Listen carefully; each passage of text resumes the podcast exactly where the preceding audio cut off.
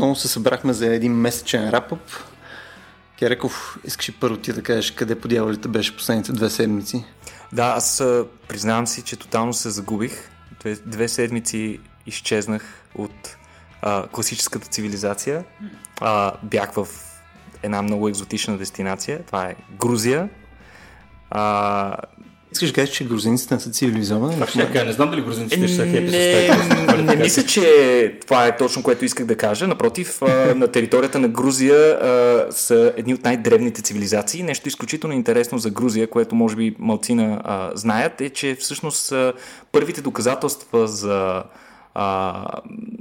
отглеждане на лузя и производство на вино са тъкмо от Грузия. Тоест най-вероятно този тип практика сред човечеството и а, способността ни да се наслаждаваме на вкуса на различните вина се дължи именно на Грузия. Те имат изключително стари лузя и сортове, които не се наблюдават никъде другаде, а, в никоя друга държава. А, включително а, имахме възможността да тестваме едно вино, сега забравих му името, сещате се, за две седмици не успях да проговоря грузински, който е един изключително екзотичен език с а, още по-странна а, писменост. А, та там ни почерпиха от едно вино, което поне местните твърдяха, че се отглежда само в едно единствено село, на едно определено място в Грузия. И това вино, а, а, това лозе дава грозде, което е с изключително малки семенца, такива а, грозчета, а, което обаче дава изключително интересен аромат, много а, екзотично. Опитвали се да го съдят на други места, поне те така mm. твърдят. Не се е получило. А, на нас ни дадаха да опитаме на една хижа, където бяхме високопланинска, може би над, над 2000 метра.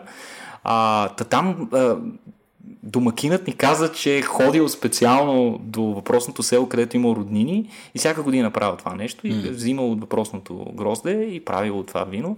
После а, попитахме една специалистка по вина в един магазин и тя ни каза, не, един магазин. А, абсурд, това вино, вие знаете ли колко е скъпо, колко пари дадахте за това вино? И аз, нали, сега казах някаква символична сума, каквато платихме в mm. хижата, но се оказа, че тя твърдеше, че най-ефтиното такова вино, което става, било по 100 лари mm. бутилката, което 100 лари е някъде около 70 лева. А, е доста окей. Okay. Това е доста окей, okay, но за тамошния стандарт е доста висока цена за бутилка вино. Трябва Каза да тук Софийската средна класа. 70 лева, това е окей. Не, а, изключително интересна винена дестинация, но не за това бяхме там. А, обикаляхме а, основно а, изключително красивите планини на Кавказ в Грузия. А, бяхме в, на много интересни места. А, трябва да кажем, че Грузия като туристическа дестинация в последните години бележи някакъв нечуван растеж. Значи говориме за стотици проценти растеж, mm. като например данните за самолетните пътувания сочат, че през последните 6 години ръстът на а, пътуващите по посока Грузия е с 800%, което е нещо невероятно. А, само трябва да кажа, че по а, независими източници, без да сме се разбирали, без да сме се отговаряли предварително, поне 6-7 различни мои приятели бяха по-рано в Грузия, като включително там на, на място по една планинска пътека се срещнахме с голяма българска група, така че а, Грузия става и доста популярна дестинация и а, в България. А, изключително интересни неща имаше там, а, голяма екзотика, а, голяма така да го наречем, един фюжън между изтока и запада. Беше много любопитно, че преди това сваляхме разни софтуери за GPS карти и така нататък. И в един от тези софтуери Грузия беше отбелязана в Азия. Аз я търсих много време в Европа, не я намерих, но се оказа, че на тази конкретно, според тази програма, Грузия е в Азия. А, иначе, после специално гледахме какви са официалните стандарти за границите между Азия и Европа. Нали, там планините Орал, Каспийско море mm. и така нататък. Та Грузия все пак попада официално в Европа. Ама е на кантар. Но аз смея да твърдя, че бидейки на място и запознавайки се с обстановката е на кантар в доста отношения. А, но въпреки това, изключително интересна и екзотична дестинация. Е, тя върви в двойка с Армения малко. Те, доколкото знам, Армения мисля, че е първата християнска държава, истински християнска, където е прието като държавна религия и Грузия мисля, че е втората. Така че в този смисъл, ако Европа по някакъв начин бива дефинирана като християнска цивилизация, те си принадлежат. Точно така. А всъщност Грузия пък се оказва, че е един а, своеобразен коктейл между различни култури. Те mm-hmm. не са една нация, са много различни нации, които yeah. в последствие са се обединили, което, което обаче това обединение дори на този етап не е напълно пълно.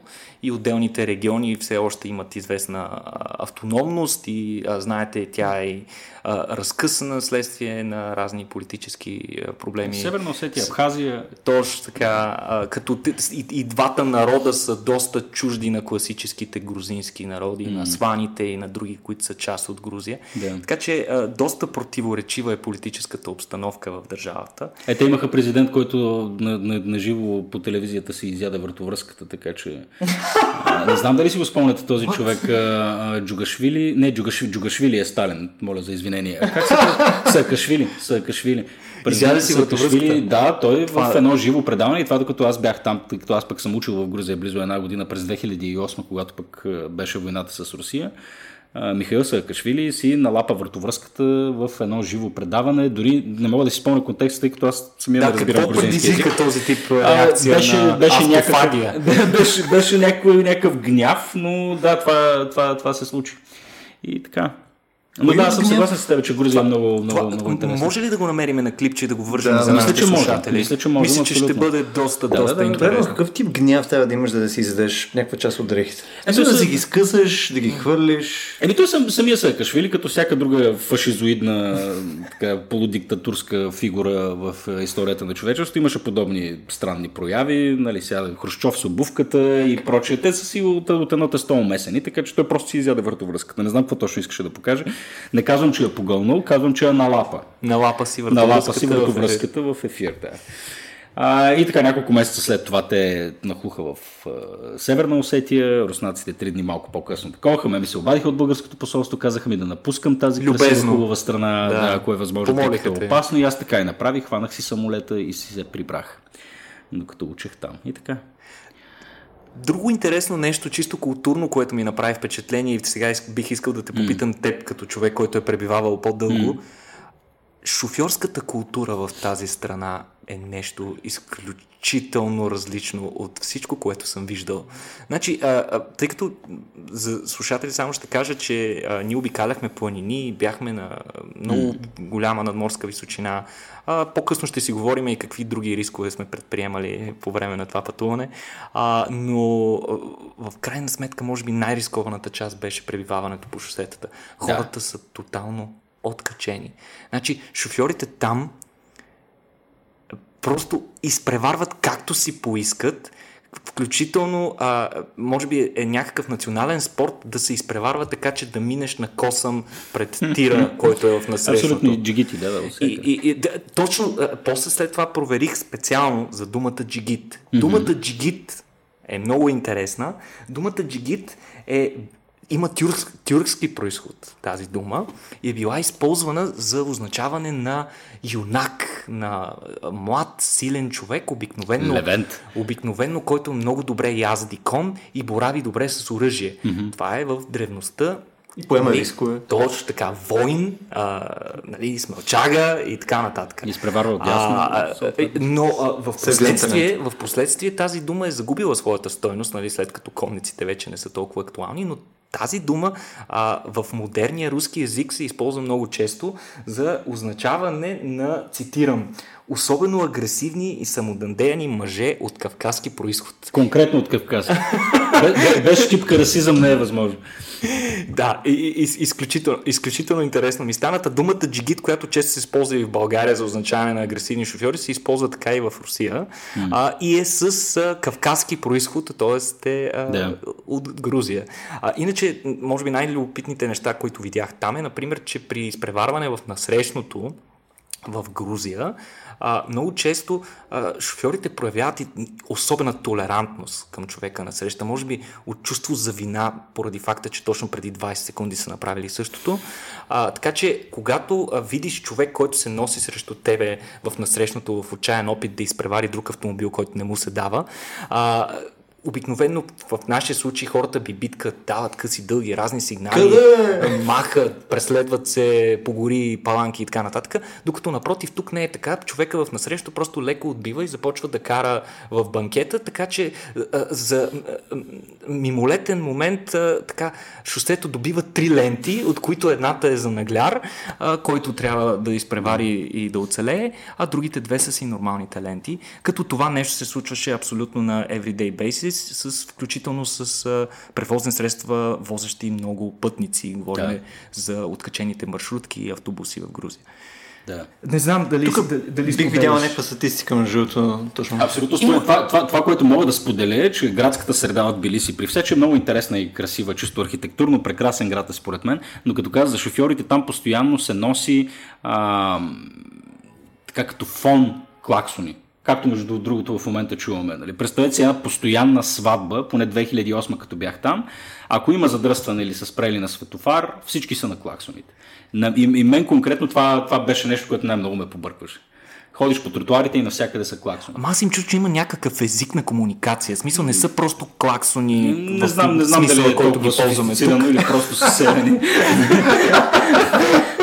но, но да. Иначе пътната обстановка допълнително се осложняваше от изключително лошите пътища, от факта, да, че абсолютно. особено планинските пътища често биват разрушавани от лавини. На места имаше специални тунели, които са направени, ако пътя от, бъде отнесен от лавина, да, да има начин все пак хората да минат в един тунел, който е в планината. Тези тунели лятото не се използват, те се използват само зимата. И друга важна а, Чакай, чакай, чакай. Добре, защо не се ползват само тунелите? А, защото а, вътре е ужасно и през лятото тече вода, която разбива а, пътната настилка. Така че те са по-скоро аварийно решение. Е, интересно, не, мо- не, мога, не можах да Да разбера. и направим си тунел. В смисъл да, да направиш тунел е някакво трудно. Мисъл, количеството просто там тежка механизация, която трябва да изсипиш, просто да го направиш да е смисъл. Те не са да тунели в класическия смисъл на думата, не са осветени, те са просто прокопани директно в скалата, така че са доста първична форма на тунел, да го кажем галерия, а, но се използват в такива а, критични ситуации през зимата, когато а, останалата част от пътя е непроходима. Но друга важна важен фактор за а, откачената обстановка по пътищата са огромното количество крави, които минават по пътища, където хората редовно се возят с по над Дойдохме си на 120 думата. км и както казах, изпреварват се така рисково и много често има крави на пътя. И не знам да защо. Е, хората поне имат земеделие. Животновътство, животновътство със сигурност, да. А, земеделие, по- конкретно там, където минах, а, по планините, предимно картоф. Но а, животновътството наистина е на много високо ниво. Сега, все пак а, хората произхождат от номадски племена, които се занимавали основно с скотовътство. А, но Като част по география стана. и това е наука, в крайна сметка трябва да покрием и тази част. А, но много интересно беше факта, че огромни стада от крави се събираха и спяха на мостовете. Конкретно на мостовете се събираха повече крави и хората минаха на а, косъм от тях, понякога изваждаха ръка и тупваха кравата по муцуната, за да се мръдне, което за мен беше изключително екстравагантно преживяване, а, предвид факта, че шофьора трябва да пусне и волана и така нататък. А, но а, говорихме си с а, моите приятели, които а, може би ще предположите, че немалка част от тях бяха учени, да общувахме по темата за това каква е точно причината кравите да се а, задържат конкретно на мостовете. И моето предположение беше, че мост, мостовата конструкция обикновено е по-богата на метал.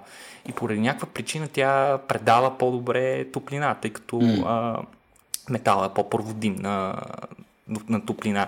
И лягайки върху моста, това по някакъв начин загрява кравата отдолу и я подпомага храносмилането. И аз не знам.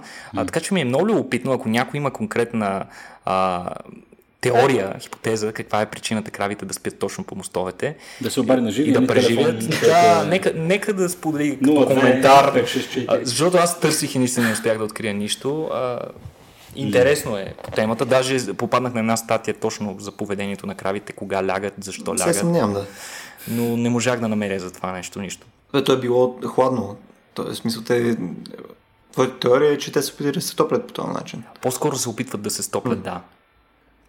Е, Не знам, ме ми звучи по-логично просто да седят близо една до друга, но Ама... Може да не го правят другаде. защо не го правят другаде? Наистина в останалата част на шосето няма крави, на мостовете 15 крави.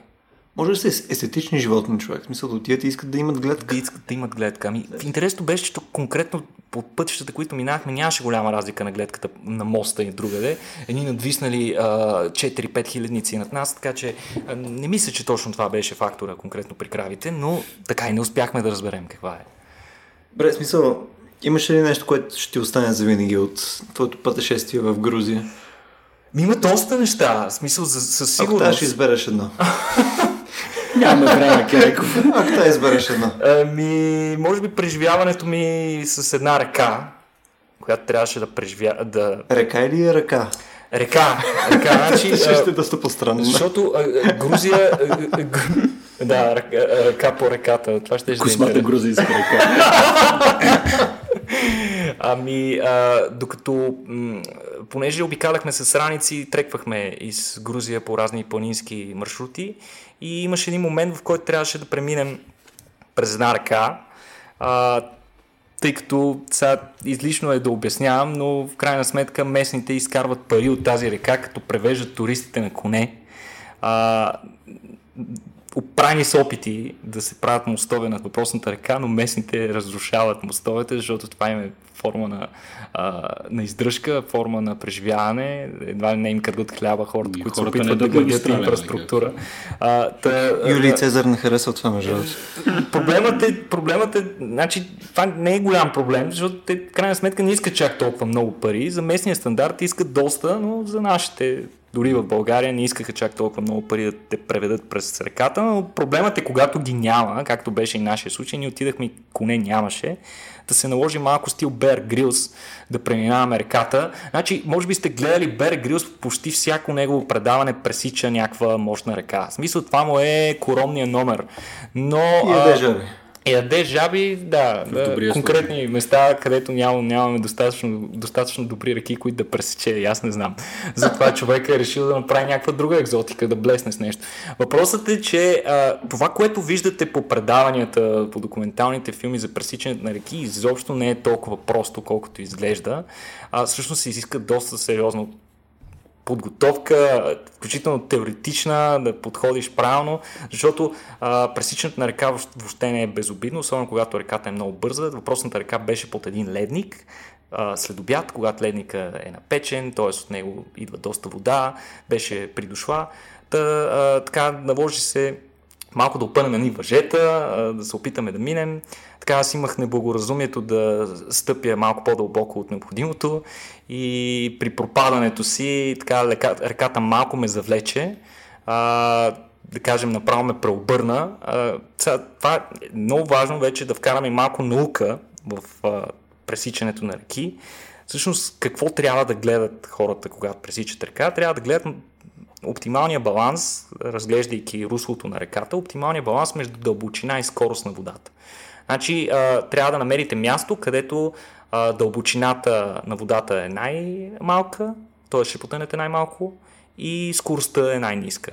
Или някакъв компромис между двете. А, компромисът, който открихме ние, явно не беше много оптимален, защото поне двама човека паднаха, аз бях един от тях. Каква е причината водата да ни събаря така жестоко? Причината е, че водата има огромна плътност. Значи, за сравнение, кубичен метър въздух е, тежи около килограми 300 кубичен метър въздух. Кубичен метър вода тежи 1 тон. А, нали, yeah. разликата е фундаментална. Но всички в планини, когато ни е духал вятър, сме усещали как вятъра може да ни събори. Е, водата може да ни събори още по-лесно, mm. защото силата, а, с която а, въпросните два флуида ни въздействат, е право пропорционални на скоростта и масата им. Всъщност водата не е необходимо да се движи толкова бързо, защото има огромна маса и може да те понесе много жестоко. Така че когато пресичате река, много важно е да не държите краката си близо един до друг. Когато ги държите близо един до друг, те образуват нещо като платно, което а, така а, кинетичната енергия на водата, подемната и сила може да подхване и буквално да ви обърне. Затова трябва да сте разкрачени, не, трябва да гледате да не потъвате над кръста, защото тогава вече водата контактува с торса ви, който е с много по-голяма площ.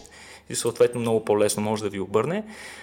Хубаво е да се подпирате на нещо, т.е. да имате още една опорна точка, така че да не загубите равновесие, защото във водата няма да може да коригирате това равновесие така, както може да правите на земята, което аз разбрах по трудния начин. Водата ме обърна, ударих си главата в една скала, а, но в крайна сметка така успях това е Хвана се за едно дърво, падна през водопада, но оцеля.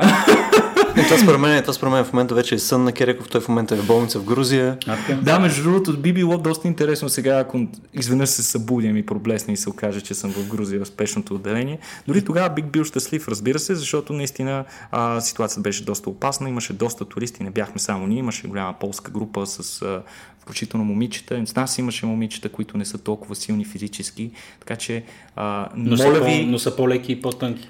А, да, разбира се, както при конете, например, както казах, конете ага. пресичат реки, а, причината за това е, че те имат огромна маса и копитата са им, а, краката са им с а, а, ниско сечение, така че водата не им влияе. Точно толкова. като при конете. В смисъл и момичета са с висока маса. Е, и с, е, е, такива, е, смисъл, с, конкретно в случая нямаше такива момичета, имаше по-якички от поликините, но в крайна сметка всички се озориха много. А, крайна сметка всички са живи и здрави, така че, но ще ни остане спомен на всички. Найс. Nice. Бре, Кереков, ти изключая, че отида до Грузия. Какво ново може да ни кажеш от този изминал месец? Какви нови интересни неща научи? А, какво интересно научих? Например, а, мисля, че преди, точно на предишното ни на предишното ни издание на подкаста си говорихме за Falcon Heavy, който изведе в орбита различни, множество различни апарати. Един от тези апарати, а, мисля, че си говорихме миналия път, беше Solar Sail 2, което е а, така, една мисия, която в принципа нали, да се докаже а, да се докаже способността ни да употребяваме механизъм за придвижване в космоса, който не изисква гориво. Точно като с реката малко се получава там. Точно така. Значи, връзката с реката наистина е а, доста на място, а, само че там флуидът, който по-точно той не е точно флуид в този смисъл на думата, е слънчевия вятър. А, това са множеството различни частици, които се излъчват от Слънцето непрекъснато и а, поемат с огромна скорост в а, космическото пространство. А, та, въпросните а, космически платна, така, наистина точно под формата, като на принципа на платното, обхва, а, а, имат необходимата площ, така че да засекат по пътя си тези заредени всякакви високоенергетични частици и да използват част от енергията им, за да, се, за да предвижват съответния апарат в противоположната посока, по посоката на движение на, на слънчевия вятър. Та, този принцип доскоро бе чисто теоретичен, тъй като космическите ни, съвременните космически апарати по време на измисленето на този принцип на предвижване са били доста големи и съответно въпросното платно е трябвало да бъде огромно, докато сега с миниатюризацията на електрониката вече имаме възможност да правим така и с CubeSat революцията. Имаме възможност да изпращаме доста по-малки апарати. Съответно, едно много по-малко платно би ни свършил работа. Та въпросната компания изработила този Solar Sail и го пусна преди около месец. Той престоя около месец в космоса и получихме първите данни, първите потвърждения, че използвайки подемната сила на слънчевия вятър, въпросният апарат е успял да повдигне орбитата си с 1,7 км, което е революционно, случва се за първ път, така че всички с нетърпение ще следим какви други новини а, се случват с този апарат. Той ще предстои, мисля, че още няколко месеца в космоса, като те ще се опитат още да повдигнат орбитата му, използвайки а, много интересен а, механизъм с един сложен алгоритъм, който завърта апарата на 90 градуса на всеки 50 минути, като по този начин, подобно на платната на корабите, а, те могат да регулират а, ъгъла с който крилото е насочено към потока частици и по този начин могат оптимално да използват тяхната подемна сила. А, имаше още един апарат, който е използвал подобно нещо. Тоест, това е едва втория апарат, който успешно използва а, слънчевия вятър за придвижване. А, Предишната мисия беше на японският Икарус, но за съжаление тя е доста по-ограничена в своите способности. Апарата не е можел да се върти, доста по-малко а, подемна сила, не е успял да извърши корекция на орбитата, така че това е наистина сериозен технологически напредък, като наскоро от НАСА обявиха, че а, възнамеряват да направят опит да приложат за първ път практическа употреба въпросния propulsion метод, т.е. метод за задвижване в космоса, а, при апарат, който да носи един подобен CubeSat, апаратът ще се нарича Near Earth Asteroid Scout, като въпросният апарат ще бъде изстрелян в междукосмическото пространство в близост до Земята и ще бъде използван за изследване на астероиди в близост до Земята и евентуалното им използване за бъдещи мисии. Като каза астероиди близо до Земята, вие четохте ли буквално преди няколко дни имаше една статия по темата? Че е минал някакъв астероид, Да, на, Който ни изненадал. на една пета, примерно, от разстоянието до Луната. Ами- И сме го засекли, примерно, един ден преди това. Аз А, лично и, е, и е бил с размер, който да унищожи цял град. Ами той е бил с размер, доколкото помня, на, на игрище, в смисъл на футболно игрище. Прекрасно. Този е бил от големите. Между другото, такива големи астероиди да не ги забелязваме със сравнителна рядкост. Има мисии, които се а, непрекъснато следят движението на всички космически тела в на близост или не толкова близо до Земята, като ги картират и така нататък. А, но а, аз лично трябва да призная, че изобщо не се впечатлявам от това за астероидите. Просто то се случва буквално поне три пъти в годината. Моите лични mm. наблюдения са такива. Следя научните новини вече от десетки години. Почти наистина по три пъти в годината поне се случва. Факт е, че наистина не можем да проследим всички тела. Искам така само че ти- Рано или късно ще сме изненадани. Само ти прочета името на статията в space.com. An asteroid bigger than the Empire State Building will pass Earth soon. But don't worry. Jesus. Много, а, изключително елегантно заглавие. Да. Просто някои от медиите много ме впечатляват понякога. Рядко на факт. Така е.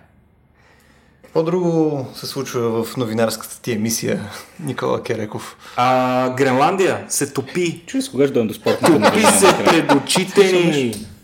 Петко, Гренландия. Топи се като ледчето в коктейла ти. Това, това е по-скоро като, като времето. Сега, сега в момента сме в сегмент с времето.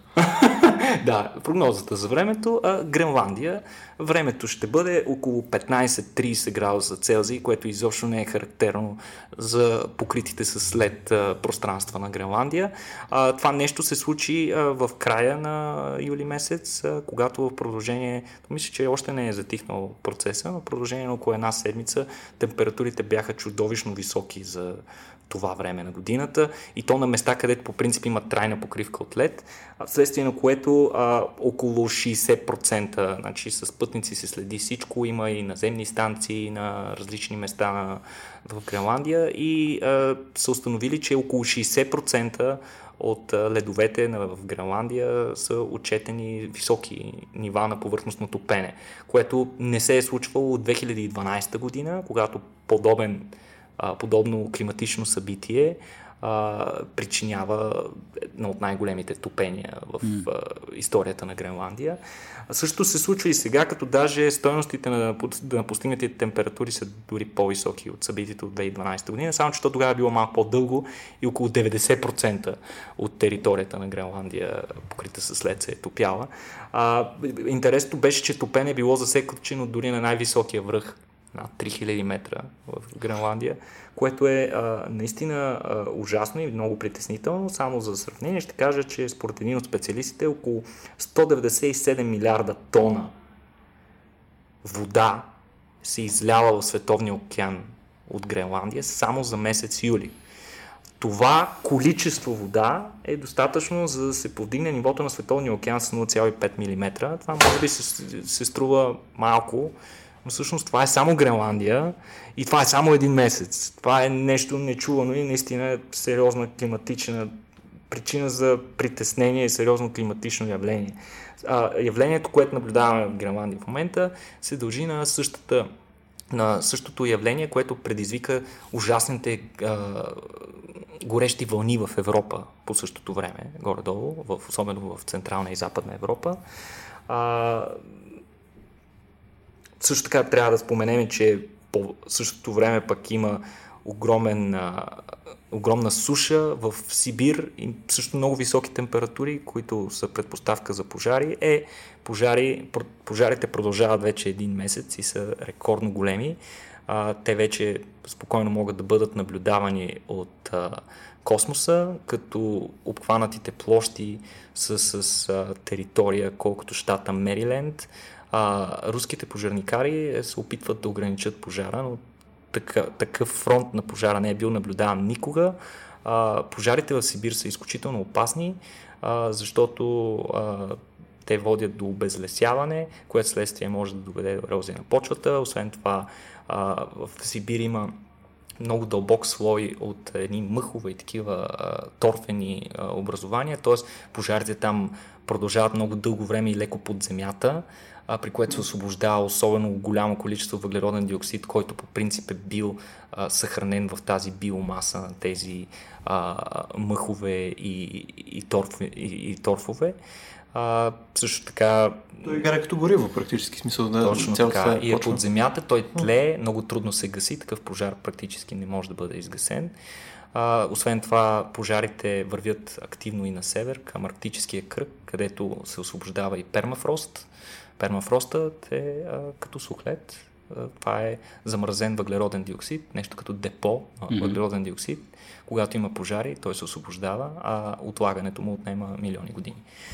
Тук, между другото, преди, може би, мисля, в някой друг подкаст бяхме споменавали това покрай някакъв друг пожар, но ще го спомена отново. Ам, аз имам някакъв такъв малко mixed feelings с а, пожарите като цяло. В смисъл и, и, и факта, че ние трябва да ги гасим.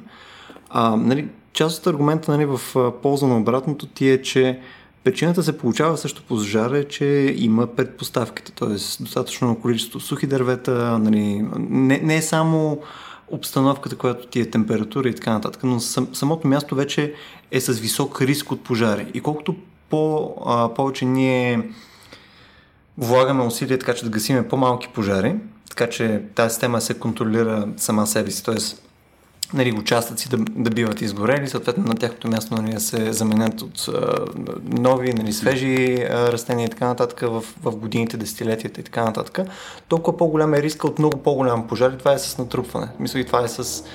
Нали, ако, ако не позволиш на екосистемата сама по себе си да нали, не си гори от време на време, ти ще го направиш следващия пожар още по-лош и още по-лош mm. значително по-лош, отколкото дори е в момента.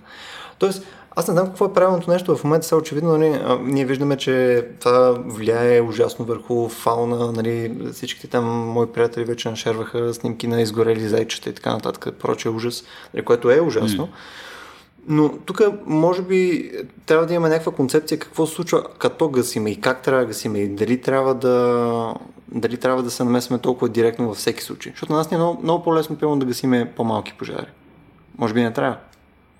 И тук имаше един интересен да, да разговор по повод секвоята, например, че, че по, по този начин, гасей, гасейки горски пожари, това в Северна Калифорния, мисля, че беше, не, не, съм, не съм сигурен, а, че по този начин ние лишаваме едни от най-интересните дървесни видове, които имаме огромните, огромните секвои да се размножават, тъй като те използват пожара точно за да, за да се излюпи семето, наобщо казвам. Той трябва да е изгоряло. И ние, гасейки горски пожари, реално решаваме секвото от възможността да се, да се размножава. И, и това е само един от, предполагам, дребните нали, аспекти от, от, от този проблем, за който ти говориш. Аз не знам, няма нищо по-естествено от ужасно, пожар. Ужасно много растителни видове всъщност разчитат на пожара. Аз съм изключително да. съгласен с а, Любо. Имаме а, доста противоречива отношение към пожарите. А, има учени, Е, това е които... защото се стремим да опазваме имущество предимно. То заради така, това защото, го правим, защото не... пожара за, за нас хората винаги е свързан с унищожение на имущество и ние смятаме, че подобно нещо, случвайки се в природата, е също такава трагедия. Но всъщност това е част от естествен процес А, миналата година, като правихме събитието за огъня, даже бяхме пуснали една много готина графика, на която се вижда, че а, учени, занимаващи се с огън, са установили, че на планетата ни има нещо като цикъл на пожарите, които през различните сезони в различните континенти а, се естествено следват някакъв логичен цикъл, който разбира се се а, обосновава основно от а, климатичната фаза, сезоните, а, цикълът на валежи и така нататък. Така че това са едни естествени процеси. Животни и растения са адаптирани чудесно към пожарите. А, семената на голяма част от растенията могат да издържат на пожари. Някои растения са пряко зависими от пожари, както да. Петко спомена за секвоите, има и доста други видове, които са много добре адаптирани и дори абсолютно зависими от пожарите. А, вече големия проблем а, се получава, когато ужасно много материал, който може да служи за гориво за пожарите, бива събран в гората и както Любо каза, когато малките пожари се гасят те не могат да изгорят тази материя, тя се събира, събира, събира и а, прави а, много по-сериозни проблеми.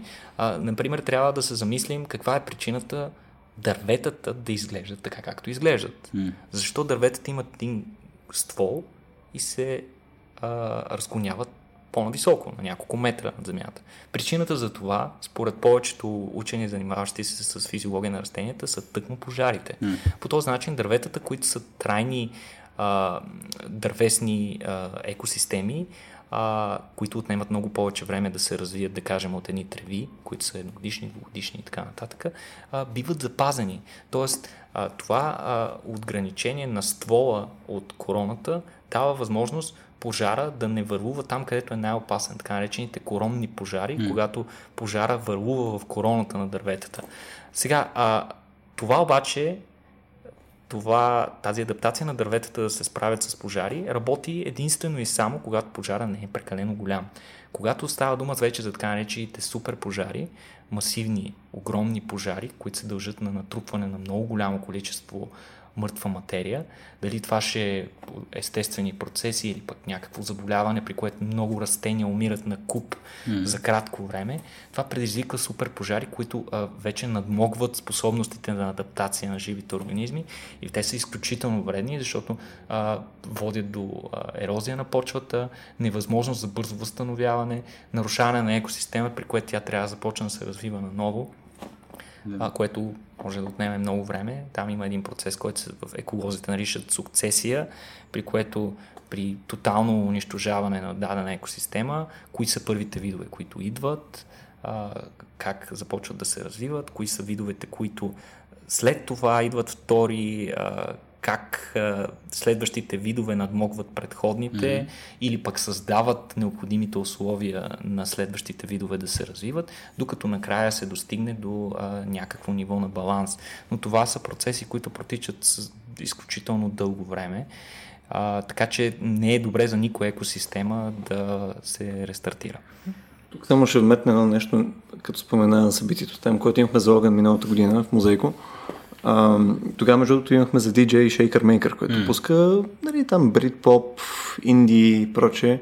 И мисля, че го навивах около половин час да пусне Земи Огин запалиме. не успя. Не, си не, не успях. Пусна пилно Kasabian Fire, нали? Нещо такова. Но, на, но, на Алисия Палиш имаше някаква така песен от моето детство. Ами, не знам. Надявам се да не е била част от моето.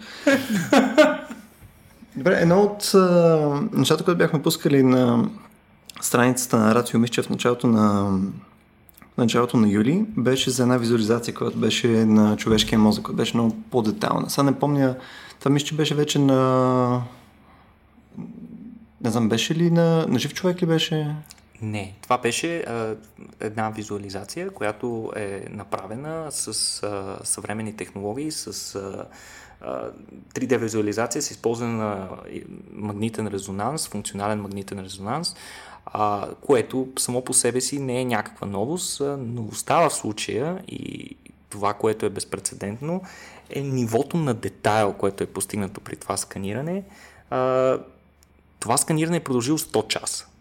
Тоест мозъкът е бил подложен на сканиране в продължение на 100 часа вътре в машината което сами се усещате, че няма как да се случи с жив човек. Въпросното сканиране е извършено върху дарен орган от човек, който е дарил органите си за науката.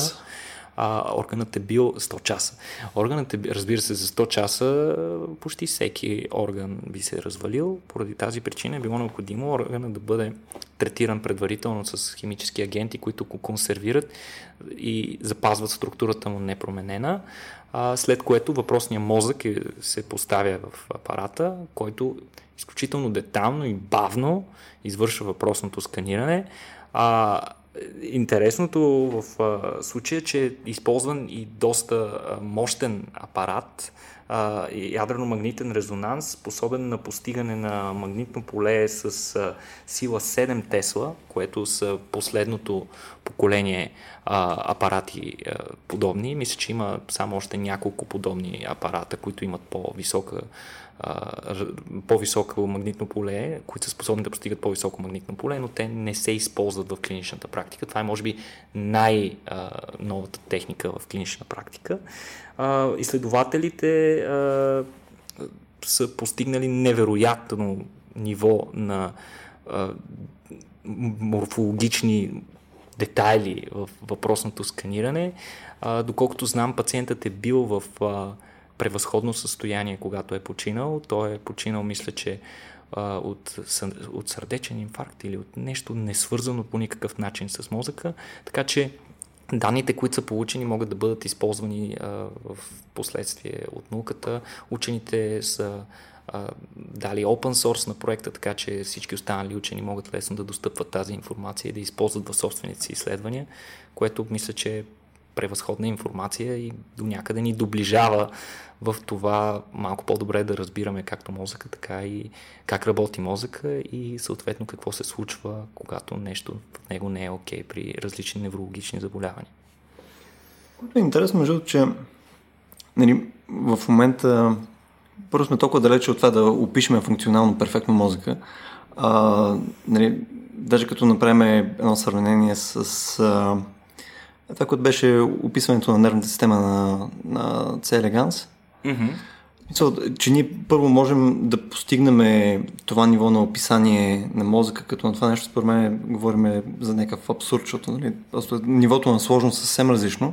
И второто нещо е, че ние даже имайки описано а, нали, имайки пълната картинка на този там нематот ли се казва? Нематот е, да. да. То е едно червейче с размер около 1 мм.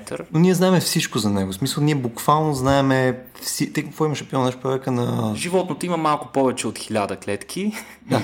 Ние ги имаме описани една по една. Една по една клетките, а последните данни ни дадаха възможност да картираме изключително подробно цялата нервна система, т.е. всеки от невроните в състава на това червейче, с кой друг неврон общува и отделно а, също така връзката между невроните и мускулите, които осигуряват движението и връзката между невроните и другите тъкани, които осигуряват правилната, координирането на правилната обмяна. Но това е а, същество буквално с хиляда и малко клетки, mm. което има примерно те са два пола, съществото има два пола, а, Петко внимавай, двата пола са а, мъжки и хермафродит.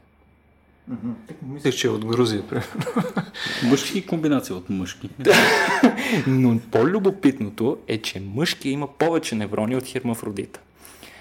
А, оставям на теб да направиш някакъв извод по темата. Ако се върнем само към това, което на мен ми беше идеята нали, с мозъците, всъщност ние в момента имаме нещо, което има хиляда неврона и е перфектно описано и въпреки това нещо нали, не можем да излечеме задължително някаква функционална нали, схема на всъщност как работи това нещо, откъде произлиза механистично неговото поведение вследствие на тия неврони, а пък фанахме да описваме мозъка, брат. В смисъл, mm.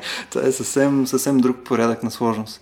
Не знам, Керек, в оптимист си, че може да опишеме поведението на, на C. elegans посредством знанието на невроните му? Е, за C. elegans мисля, че ще го достигнем нивото да може да го опишем, обаче за човешкия мозък, чието ниво на сложност е неописуемо по-голямо. Значи, само за сравнение, нали, C. elegans има 300, 350, 380 неврона, а, човешкият, средният човешки мозък има около 88 милиарда неврона. А, количеството неврони, с които се свързва всеки от тези неврони, е много по-високо, отколкото при човек, много по-висока плътност на контакти. А, но трябва да кажем, че вече се правят а, първите стъпки в тази насока, като бе стартиран дори така речения Human Connectome Project, чиято задача е да направи почти същото, каквото се е случило в C Elegance, да го направи при човек, сещате се за нивото Добре, на сложност. Не. Това едва ли, едва ли ще се случи скоро, но при всички случаи данните от тези проекти ще ни помогнат да го разберем. Добре, при, при, при всички случаи ни подобни изследвания, те макар и да изричат някакви основни принципи, по които работи човешкия мозък, те не са ли накрая всъщност изследване на някакъв частен случай. Дори ако вземем и малкото червейче, можем ли да приемем, че това, което научим за него, универсално работи при всички? Примерно, както на нас мозъците ни са wired, по, може би фундаментално по еднакъв начин, но с дребни различия. Дори да успеем да разчетем как работи човешкия мозък, това ще разберем как работи човешкия мозък на този конкретен частен случай, нали така? Това е абсолютно правилна констатация. Например, същия въпрос беше задаван, когато бе секвениран човешкия геном. Нали, секвениран е човешкия геном и логичният въпрос е на кой човек. Mm-hmm.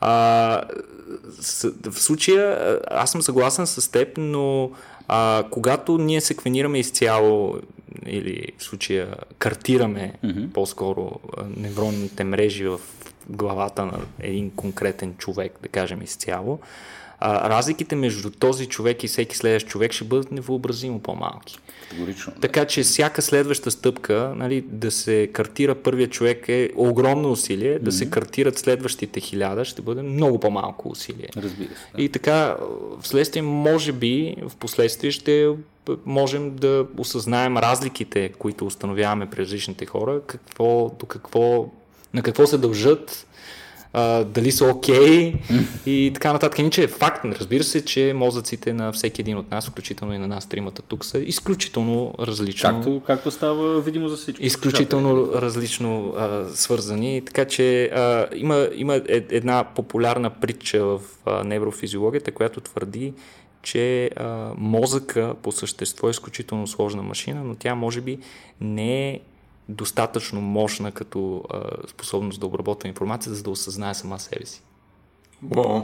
Това между другото, мисля, че имаш даже един sci-fi автор, който беше говорил за това нещо, че ти трябва някаква комбинация от нали, технологии и прочее, за да може да говорим за, е едно... за анализиране на толкова сложна система. Нали, толкова едно сложна ниво, система не едно може ниво да на мозък, анализира Едно ниво нагоре, може би тук вече си говорим за Hive Minds, не знам как скочихме там, но да, определено а, мозъка е най-голямата енигма, която може би никога няма да успеем да разгадаем напълно. Аз съм също съм песимист. Обаче аналогията правилна ли е в случая? Смисъл, като говорим за този нематод, не там ця елеганс, дали, дали всъщност може да кажем, че не можем да излечеме заключение за нали, целият род от нали, този тип животинеци.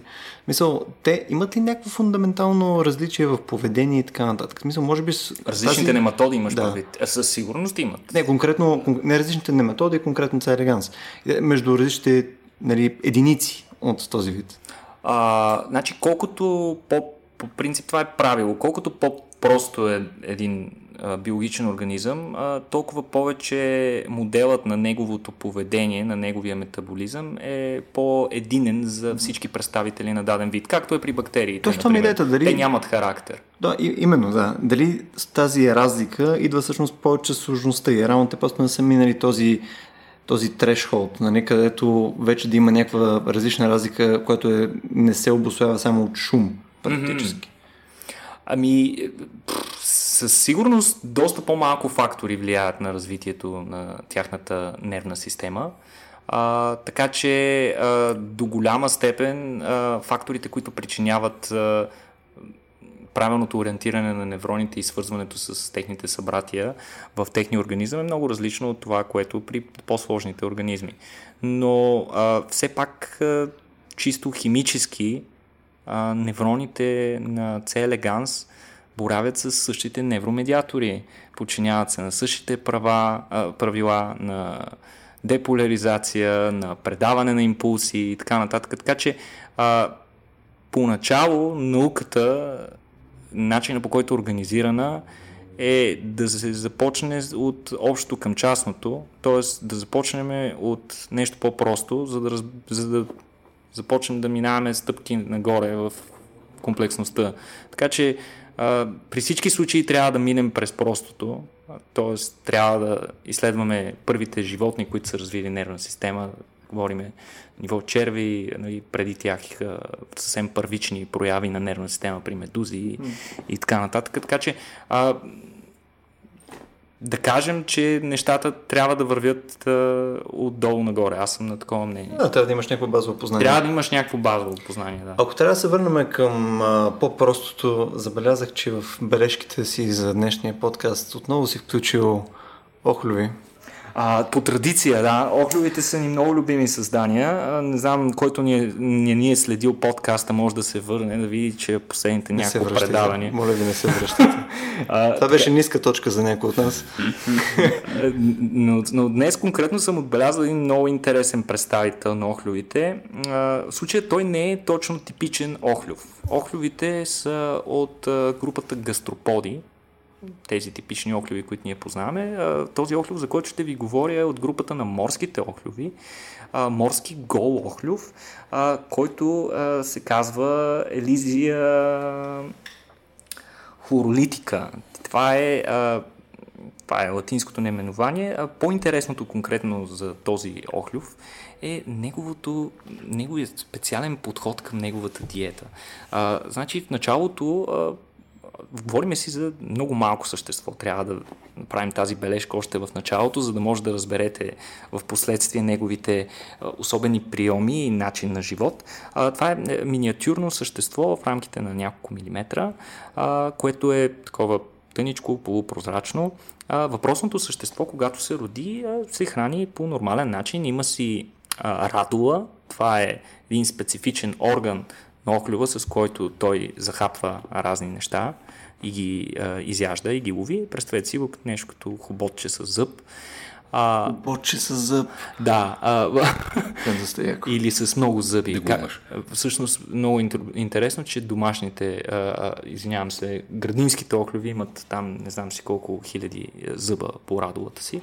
А, но въпросният морски охлюв а, има по-специфичен апарат. Той а, се храни с водорасли. А, и то по-специално, то си пробира едни специални кафяви водорасли. До тук всичко е окей, нали, животно яде водорасли, нищо интересно.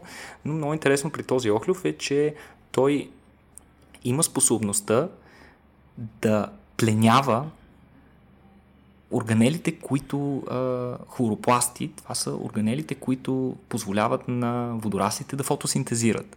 Така че а, животното а, захапва едно водорасло, пробива неговата а, клетъчна стена а, и смуква с зъба си, измуква съдържимото, което съдържа хранителни вещества, ядра а, и хлоропласти, разбира се. Но след това нещо изключително интересно се случва в храносмилателния му тракт. А, всичко бива смляно, но не и хлоропластите. А, вместо да ги смели, а, храносмилателната система на охлюва поглъща хлоропластите, така интактни, без да нарушават тяхната структура и ги включва в състава на собствените клетки на храносмилателната система. Следствие на което тези охлюви започват да стават зелени, защото натрупват а, пигментите, които са, влизат в състава на тези хлоропласти. Това дава възможност на тези охлюви да започнат да фотосинтезират. Следствие на което, а, след няколко хранения, след всяко хранене способността да абсорбира тези хлоропласти се повишава. След няколко хранения охлювът може тотално да спре да се храни. Слънцеяди, знаех си, че съществуват. Слънцеяди. Точно така. И а, въпросните хлоропласти могат да оцелеят в охлюва а, рекордно, чудовищно много време, в рамките на 8-9, дори една година а, месеца, нали, дори до една година, могат да оцелеят в състава на а, охлювните клетки, които са животински клетки и по принцип не са приспособени да поддържат хлоропласти в състава си. И това е изключително интересно, защото хлоропласта е като подобно на митохон... подобен на митохондрията органел, който съдържа собствено ДНК. А, това ДНК съдържа а, важни гени, необходими за функционирането на органела и за продукцията на енергия, използването на слънцето и така нататък. А, но интересно е, че с течение на времето тази симбиоза между растителните клетки и хлоропластите е довела до загуба на част от тези гени в хлоропластния геном и аутсорсването на тези гени към ядрото. Тоест, част от тези гени ги няма. И е интересно, че всъщност охлювът с течение на еволюцията си е направил същото, каквото са направили растенията с течение на тяхната еволюция и е включил в собствения си геном гени, които са важни за функционирането на хлоропластите, които се включват само когато а, въпросният охлюв се е наял с хлоропласти. А, интересно е да се каже, че а, учените наричат този процес клептопластия, т.е. крадене на пластиди или крадене на хлоропласти. Да, доста яко. Да. Добре, аз имам важен въпрос за случая, както може би ще отгаднеш какъв е. Нали, тъй като знаеме вече от предишните ни издания, че охлювите пърдят, тези, до кога пърдят тези охлюви? До момента, в който едат нали, нормална храна, там с зъбчето с това, или след това като са слънцеяди? Това е много любопитно под водата как се случва. Нали, точно... Е, с балончета, аз ли Базови неща, Кереков. Мисля, че биолог би ги знал. А, мисля, че тук съм абсолютно безсилен. Uh, не знам дори, uh, тъй като uh, голяма част от генерирането на газове в храносмилателния тракт на животните е пряко зависимо от населението на, микро, на микробиома в съответното животно. Нямам идея в въпросният охлюв как точно какъв точно микробиом има, така че не мога да отговоря на този въпрос. Но и наистина любопитно дали като припръцкват така и хвърлят и зеленичко. Нямам представа, нали, не мога да отговоря. Ето това мисля, че е поле за изява на някакъв нов грант. да, да. При всички случаи въпросното а, животно е обект на сериозни изследвания и а, даже доста други представители на рода му се а, прилагат клептопластия, но въпросният конкретният вид е докарал а, нещото до съвършенство. В смисъл, не е необходимо да си дояжда, кара го само на растения. Няма ли някакви пиало... а, на, на слънчева светлина? Няма някакви макронутриенти, които са важни за тия охлюви, някакви неща, Протеин. които... Е, то си ги добива, не, то си ги добива, добива си ги директно от водата. От околната вода, която а. преминава през храносмилателната система и то си има си рецептори по повърхността на клетките и си ги цъцка, да, и си ги взима. И ми беше в началото ми беше много интересно е, аджиба как влиза светлината до храносмилателната система, защото въпросното нещо се случва в епитела на червото, но след това нали, се зачетах и се каза, че животните са толкова миниатюрни, че са практически напълно прозрачни. Добре, смисъл за, за край на днешния ни епизод, мисля, че не може да споменеме една от новините, където тук сме си запазили. А, нали, смисъл няма как ние си харесваме като цяло нали, а, разни нацистски експерименти и съответно винаги се намираме начин да се върнем към тях. Киреков, кажи сега за японски учен, какво е направил? а, а, японският учен. Значи, доста шум се вдигна около това нещо. А, оказва се, че а, ученият а, Хиромицу Накаучи, Накауши може би се чете, нямам представа, а, ще ми извиняват а, японско говорящите. А, да въпросният учен още през 2014 година а, успява да постигне а, химера, т.е.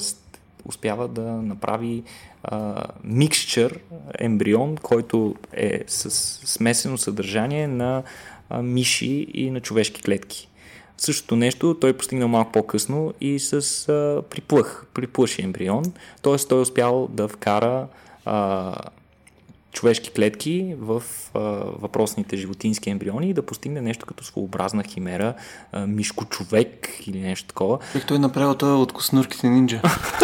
Сплинтер, сплинтер, сплинтер, учителя. Да, да е, той беше май между плъхи, такова, да, точно така. Близо до сплинтер въпросът е, че а, още тогава, когато той е обявил а, първите резултати от изследванията си, а, различните етични бордове и етични комисии в Япония са се задействали почти мигновено и, и веднага са му а, забранили да продължи работата си, като са въвели специфични ограничения за това колко дълго може да поддържа въпросните ембриони, т.е. Не, не им се е позволявало да се развиват. Та за тези а, години, от 2014 до, до буквално до преди няколко седмици, японските комисии са не са бездействали, мислили са по въпроса и са изработили юридическа рамка, по която те да му позволят да продължи експериментите си. Това е най-революционното, случва се само в Япония. Та на въпросният учен му е позволено вече да а, отгледа подобни ембриони, получени по този начин, а, до краен организъм, ако, ако може. Което е наистина много революционно. Каква е идеята на това нещо? Нека да се върнем една крачка назад. Защо го правим това нещо? А, първо, това би позволило да а, разглеждаме как в а, организмите се развиват органите, човешките органи, стъпка по стъпка. Можем да забавяме процеса, да го променяме и така нататък, да го контролираме. Но по-важното е, че по този начин можем до някаква степен да облегчим кризата с недостига на органи за трансплантация. Т.е. да използваме животни, които да отглеждат органи, които после да бъдат трансплантирани на хора и да има по-малка вероятност те да бъдат отхвърлени като а, от край време се говори, че добър а, обект на изследвания животински в този случай са прасетата, които са така доста близко от органите и е, като размер и като а, структура са доста близки до човешките и могат да се използват. Та въпросният учен това, което е направил е, че инжектирал стволови плурипотентни човешки клетки в ембриони на мишки, които са били предварително генетично модифицирани да не могат да правят, да не могат да си произведат панкреас. Тоест, те не са имали панкреас при нормални ситуации. Инжектирайки тези стволови клетки, миши ембрион е притиснат да използва човешките клетки, защото ако не ги използва, ще умре, тъй като няма да има панкреас. И те използва, всъщност миши ембрион използва стволовите клетки, образувайки човешки панкреас, който служи добре на мишката.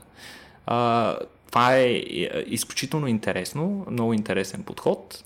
Та въпросният учен възнамерява така, стъпка по стъпка да развие тези неща в следващите години, като а, разбира се, той е ясно изразил желанието си да съобрази с а, всички а, юридически и а, етични фактори, които са свързани с доста противоречивата му работа. Вече доста и учени скочиха срещу това, че било лудост и така нататък, но в крайна сметка а, аз си мисля, че има и доста интересни рестрикции, които са обявили от етичния борт. Много любопитно. Според тях момента, в който изследването трябва да бъде спряно е когато над 30% от клетките в мозъка на получените създания са човешки. Тогава вече се смята, че има някакъв проблем. А, може би а, животното е добил някакви... Как по дяволите се смята това? И мен ми беше любопитно. Вероятно се налага на определени интервали от време да се прави пункция гръбначно-мозъчна пункция или директно-мозъчна в животното. А, нямам представа точно как ще се прави това нещо. А, вероятно е свързано с доста сериозна работа и нови технологии. Е, това, това, чакай, аз малко съм в а, ступор. Мисля като човек, който нали, типично е прочел само заглавието, нали, в момента съм нали, на фаза осъзнаване. Хубаво да е. Мисъл, имаш там стволовите клетки, които започват да нали, формират този панкреас.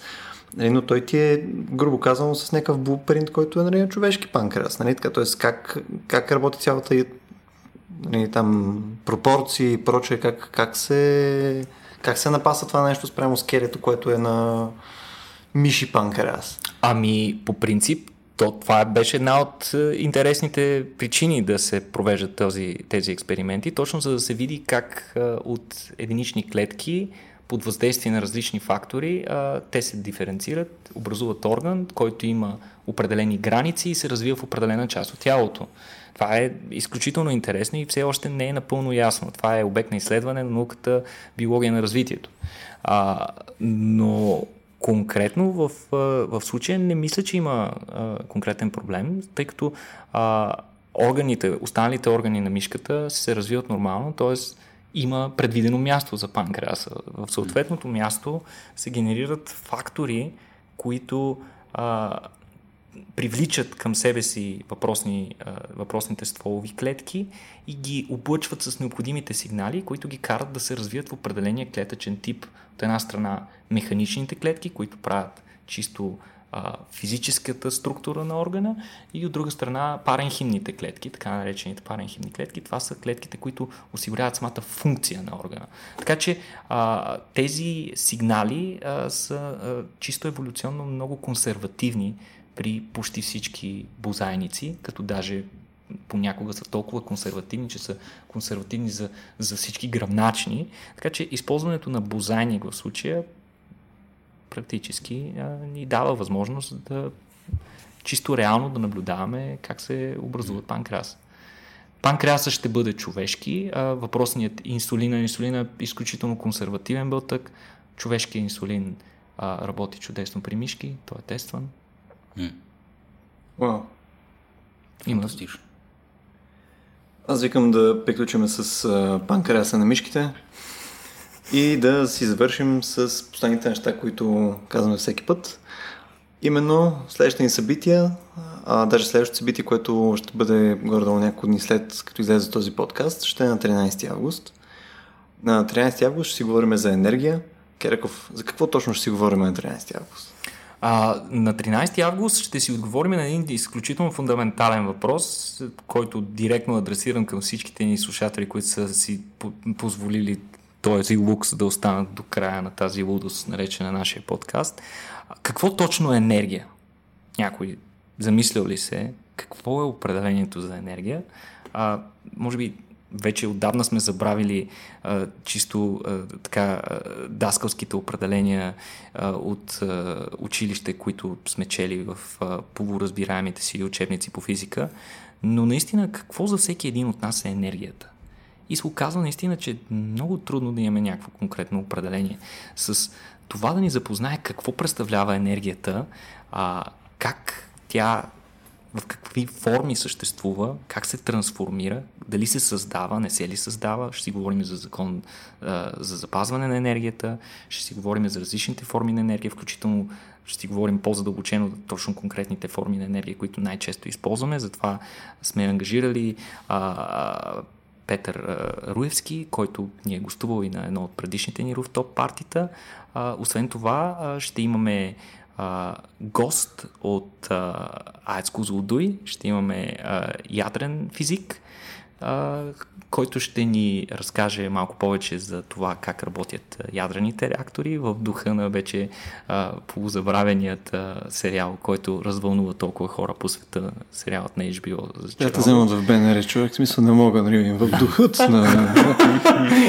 а, и, освен, освен нали, тази гореща тема, ще а, имаме и трети гост а, в който ще ни говори пък вече за клетъчна енергетика, как живите организми се справят с проблемите на енергията, как си я добиват, как я съхраняват, как я използват, какви начини имат да се справят с малки количества енергия, какво правят, когато имат повече, как изобщо живота продължава, а, какво се случва след като живота приключи и така нататък.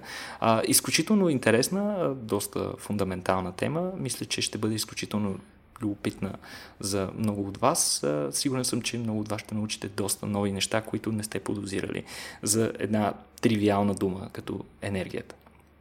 Вау. Вау.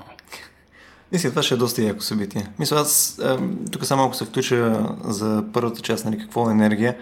Единственото нещо, което помня от нещо свързано с учебника ни по физика, нали, там в примерно, седми клас, е, че енергията е това, което ти позволява да извършваш работа. Това е. Нали, тоест, дефиницията на енергия е посредством нещо друго. Да, да, това е голям проблем, наистина. И ще бъде изрично засегнато.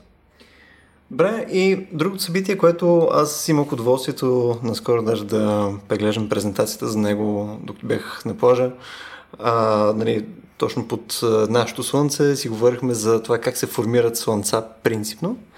А, ще имаме на... Кой беше? На 5 септември? Нали не се лъжа? Мисля, че беше 5 септември. Ще имаме събитие в Кинокабана за как да си направим звезда. Съответно, а, ще се говори за стандартната прогресия, която е на формирането на звезди, както и за някои малко по-странни видове звезди и така нататък. Да се впускаме в прекалено много обяснения. Със сигурност ще има още едно-две подкастчета, че ще обясним по-детайлно за това нещо. А, изпускам ли нещо, Петко? изпускаш нашите спонсори. Окей, okay, go. Окей, okay, този подкаст достига до вас благодарение на SBTech. Кои са SBTech, ще попитате? SBTech, научно доказано, най-вече от десетките им награди, които вземат всяка година, правят най-добрия технологичен продукт за спортни залагания.